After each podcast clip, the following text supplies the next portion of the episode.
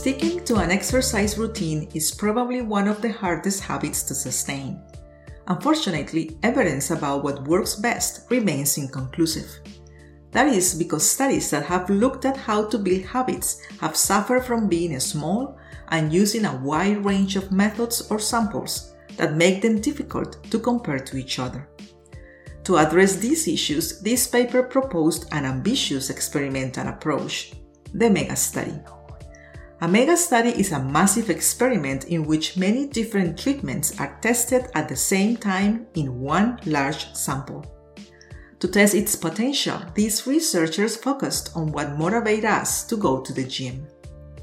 This mega study included over 60,000 participants and 53 motivational programs designed by 30 scientists from 15 universities. Motivational programs included, for instance, prompts to schedule each workout, a texted reminder about those plans, and reward points redeemable for a gift card. The most successful intervention turned out to be giving people a 9 cent bonus reward if they return to the gym after missing a workout.